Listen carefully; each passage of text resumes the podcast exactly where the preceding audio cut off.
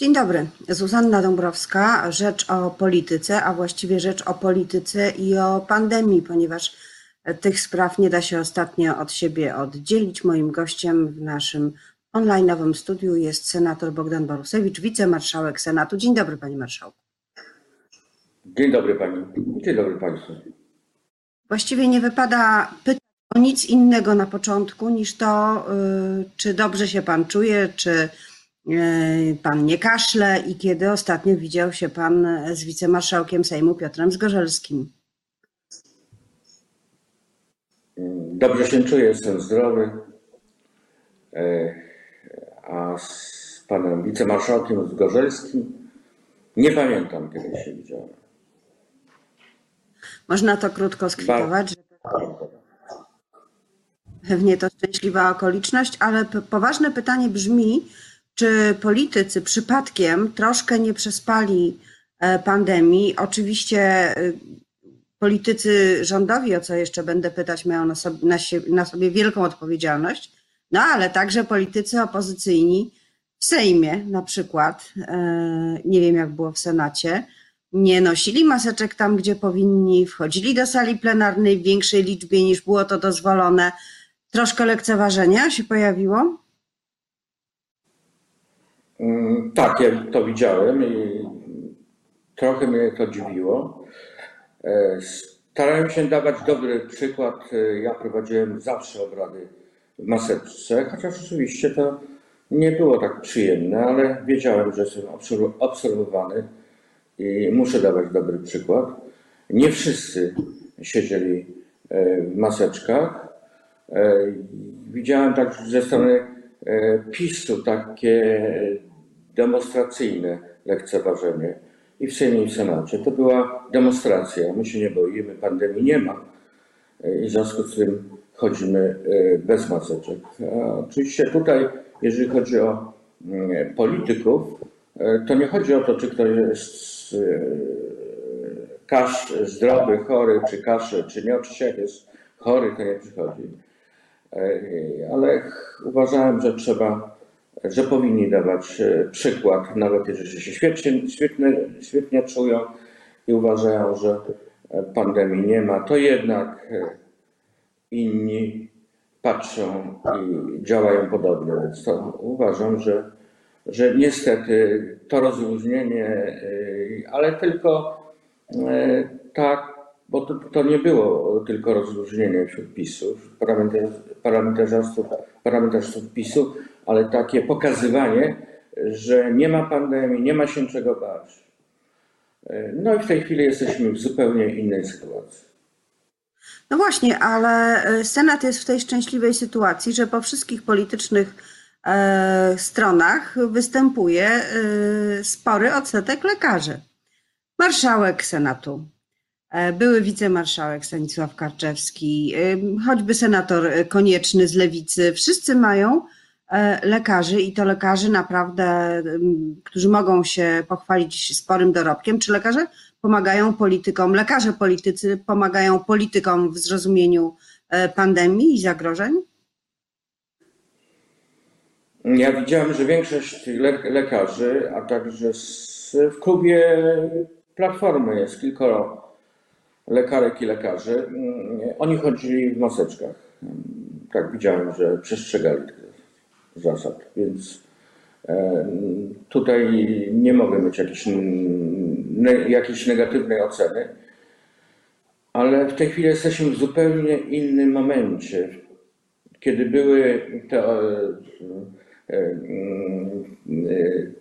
te jakby mm, miejsca, gdzie epidemia była widoczna, to były nieliczne miejsca, gdzie było wielu chorych, czyli takie miejsca skoncentrowane, nierozproszone. E, W momencie, kiedy nastąpiły miejsca, kiedy to się zmieniło na miejsca rozproszone i, i zobaczyłem, jak to wygląda na mapie, no to już e, trzeba sobie zdać sprawę, że opanowanie takiego, takiej sytuacji jest bardzo trudne. Nie da się izolować e, kilk, kilkuset miejsc jednocześnie Polsce. Można izolować kilka, kilkanaście miejsc. Tu niestety uważam, że mm, strategia, która powodowała, że e, ograniczona e, była i jest nadal liczba e, badań, jest złą strategią. Wczoraj w Sejmie e, doszło do scen e, no, co najmniej dziwnych za sprawą Konfederacji. E, Grzegorz Braun pochylał się nad panią z sekretariatu posiedzeń, mówił do innych polityków, oczywiście bez maseczki. Pan Kulesza bodajże też występował bez maseczki. Weszło więcej reprezentantów Konfederacji na salę niż mogło po porozumieniu w prezydium e, Sejmu. Czy to jest walka e, racjonalności z nieracjonalnością? Dlaczego, jak pan sądzi, konfederaci tak się zachowują? Nie wierzą rzeczywiście w pandemię? Nie tylko, y, myślę. Niektórzy nie wierzą. Przecież są ludzie, którzy nadal wierzą, że, Ziemia jest płaska, a sz- szczepionki szkodzą, a nie pomagają zapobiegać chorobom. E, Tacy ludzie są. y, Trochę przycichli, no ale na tym gra Konfederacja. To jest zamysł polityczny, żeby być e, reprezentantem e, tej grupy, która uważa, e, że nie ma pandemii, a jeżeli jest, to szczepionki nie pomagają. Najlepiej jakby wszyscy przechorowali, jakby to, to, to pokazują, że mm, e, i dają przykład mm, nie swojej odwagi, ja uważam e, swojego braku racjonal, racjonalności, bo przecież e, wiemy, mm, jak sprawa wygląda. Już mamy w tej chwili znajomych, którzy chorują. Ja mam takich znajomych, więc to nie jest jakaś abstrakcyjna sytuacja, tylko dotyczy konkretnych ludzi, których znamy. Mm, To, co robi Konfederacja, to jest oczywiście to jest pomysł na politykę, e, a nieco e, nic innego. Tak mi się wydaje, bo trudno jakoś to racjonalnie wytłumaczyć. Panie marszałku, czy pan jest e, zadowolony z tego, jak opozycja, przede wszystkim oczywiście bliska panu Koalicja Obywatelska, przepraszam, przede wszystkim Koalicja Obywatelska e, radzi sobie w tej sytuacji politycznie. To jest sytuacja trudna, nie można wykonywać, znaczy można wykonywać zwykłe opozycyjne zadania, stawiać wnioski, proponować e, ustawy, ale wobec rzeczywiście zagrożenia pandemią e, ma to pewnie mniejszy oddźwięk, a zatem mniejszy sens. E, Co można by robić? Rozpoczęła się akcja kontrolowania e, tego, co robi rząd w sprawie pandemii. To dobra akcja? Tak, to dobra akcja. W Senacie przeprowadziliśmy debatę e, na temat e, pandemii już 16 marca i wtedy usłyszeliśmy, że jest wszystko pod kontrolą, że ilość 3000 badań e, dziennie jest wystarczająca. No, dla mnie się wydawało to absolutnie nie do przyjęcia, dlatego że Wtedy, kiedy ta ilość była e, ognisk ograniczona, to trzeba było badać jak, najsze, jak najszerzej, mm, a nie wysyłać ludzi e, na, e, na izolację, e, tylko szybko badać, e, tak żeby umożliwić im normalne funkcjonowanie. Nadal jest tak, że mm, zamiast badań stosuje się izolację. W ten sposób, no także osłabia się gospodarkę, wprowadza się jednak ten element niepewności w społeczeństwie, wśród ludzi, wśród rodzin.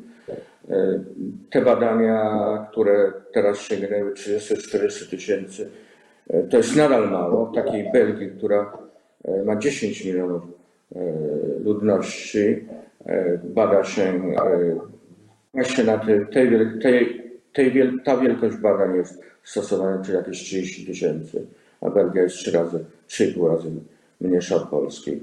Jeżeli popatrzymy na Niemcy, to to samo. Y, Badania, badania i badania, no po to, żeby wyławiać także tych, e, którzy e, są chorzy bezobjawowo, zarażają Nie wiedzą o tym, że sami się zarażają, ich otoczenie nie wie, że zarażają. Y, No, w ten sposób, stosując taką taktykę, nie da się opanować koronawirusa. To od razu zapytam o y, największą grupę bezobjawowców zapewne, choć nie ma też precyzyjnych statystyk, czyli o dzieciaki, które chodzą do szkoły. Szkoły zostały otwarte w normalnym terminie. To była dobra decyzja. Czy teraz może należałoby ją zmienić? Jak pan uważa? Czy szkoły są e, takim rozsadnikiem epidemii? No to jest oczywiście no, zwiększenie bezpieczeństwa, ale mm, też należy pamiętać, że mamy tutaj do wyboru y, dwie sytuacje. Konieczność y, gospodarczą, no to żeby państwo funkcjonowało, ludzie pracowali e, i życie ludzkie oczywiście, zdrowie, życie ludzkie i tutaj trzeba by pośrodkowywać. Ja uważam, że tak, szkoły można było, dobrze od- otworzone, dobrze funkcjonowały, ale mówię, ta ilość badań musi być znacznie większa. E, Personel lekarski, o to mówiliśmy, prosiliśmy, powinien być badany e, co 7, co 10 dni. E, Nauczyciele powinni być badani, tak, dzieci powinny iść do szkół, ale nauczyciele powinni być badani. I ta ilość badań, także która będzie dotyczyła rodziców, bo to jest naturalne, też powinna być znacznie większa. Tam, gdzie są ogniska,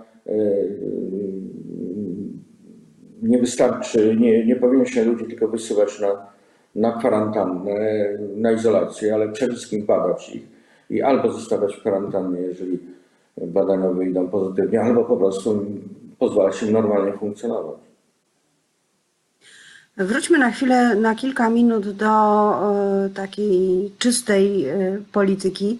Mamy przecież nowy rząd, który musi sobie radzić z wyzwaniami, e, także pandemii, czy przede wszystkim pandemii. E, I w tym nowym rządzie jest nowy wicepremier Jarosław Kaczyński.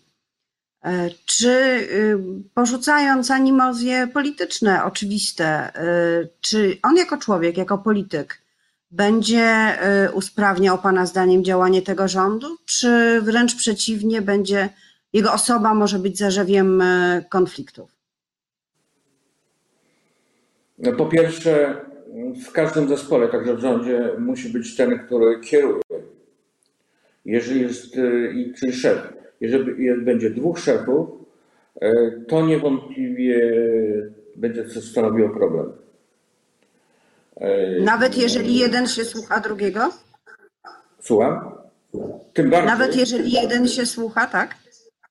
tym bardziej, że w układzie rządowym, to jest sytuacja dziwna, w układzie rządowym premier Mora- Morawiecki jest e, e, szefem wicepremiera Kaczyńskiego, a w układzie partyjnym to e, prezes Kaczyński e, jest szefem e, członka PiSu Morawieckiego. Więc e, to, pani, sytuacja e, taka, że są, jest dwóch równoległych sz- szefów, e, nie wydaje mi się, z punktu wi- widzenia normalnego funkcjonowania instytucji, e, dobra i prawidłowa. E, mm, Jednocześnie oczywiście tutaj mm, zakończą się pielgrzymki na Nowogrodzką, chociaż nie, nie wiem czy do końca, dlatego że przecież poza rządem e, bardzo wielu ministrów będzie chciało bezpośrednio załatwiać różne sprawy, swoje sprawy czy swoich resortów z wicepremierem Kaczyńskim. Bo wiadomo, że do niego będzie e, należał ostatni głos. Więc formalnie kierować pracami Rady Ministrów i posiedzeniami, posiedzeniami rządu będzie premier Morawiecki, ale wszyscy będą patrzyli e, i kierowali się tym, co powie e, wicepremier Kaczyński. To niedobra sytuacja uważam i to nie uzdrowi. To, to, to spowoduje dodatkowy zamęt i dodatkowe problemy, takie czysto organizacyjne. E, Ja nie widziałem żadnego zespołu, który dobrze funkcjonował, gdzie jest dwóch i nie wiadomo, który jest ważniejszy, mm, albo który kiedy jest ważniejszy. tak. Panie Marszałku, To a jest, co z... takie, to jest u, u, y, z punktu widzenia y, y, politycznego tych, tej Zjednoczonej Prawicy, tych trzech podmiotów, jednego dużego, dwóch mniejszych, jest to próba jakiegoś uładzenia sytuacji, ale z punktu widzenia funkcjonowania rządu to będzie stanowiło olbrzymie, olbrzymi problem dwóch szefów. Panie marszałku, co zrobi większość senacka, a tak naprawdę opozycja w planie y, krajowym z piątką dla zwierząt? Y, PSL nie chce się zgodzić na to, by przyjąć te rozwiązania. Reszta opozycji właściwie po poprawkach się za nimi opowiada. Czy cała opozycja się w tej sprawie porozumie?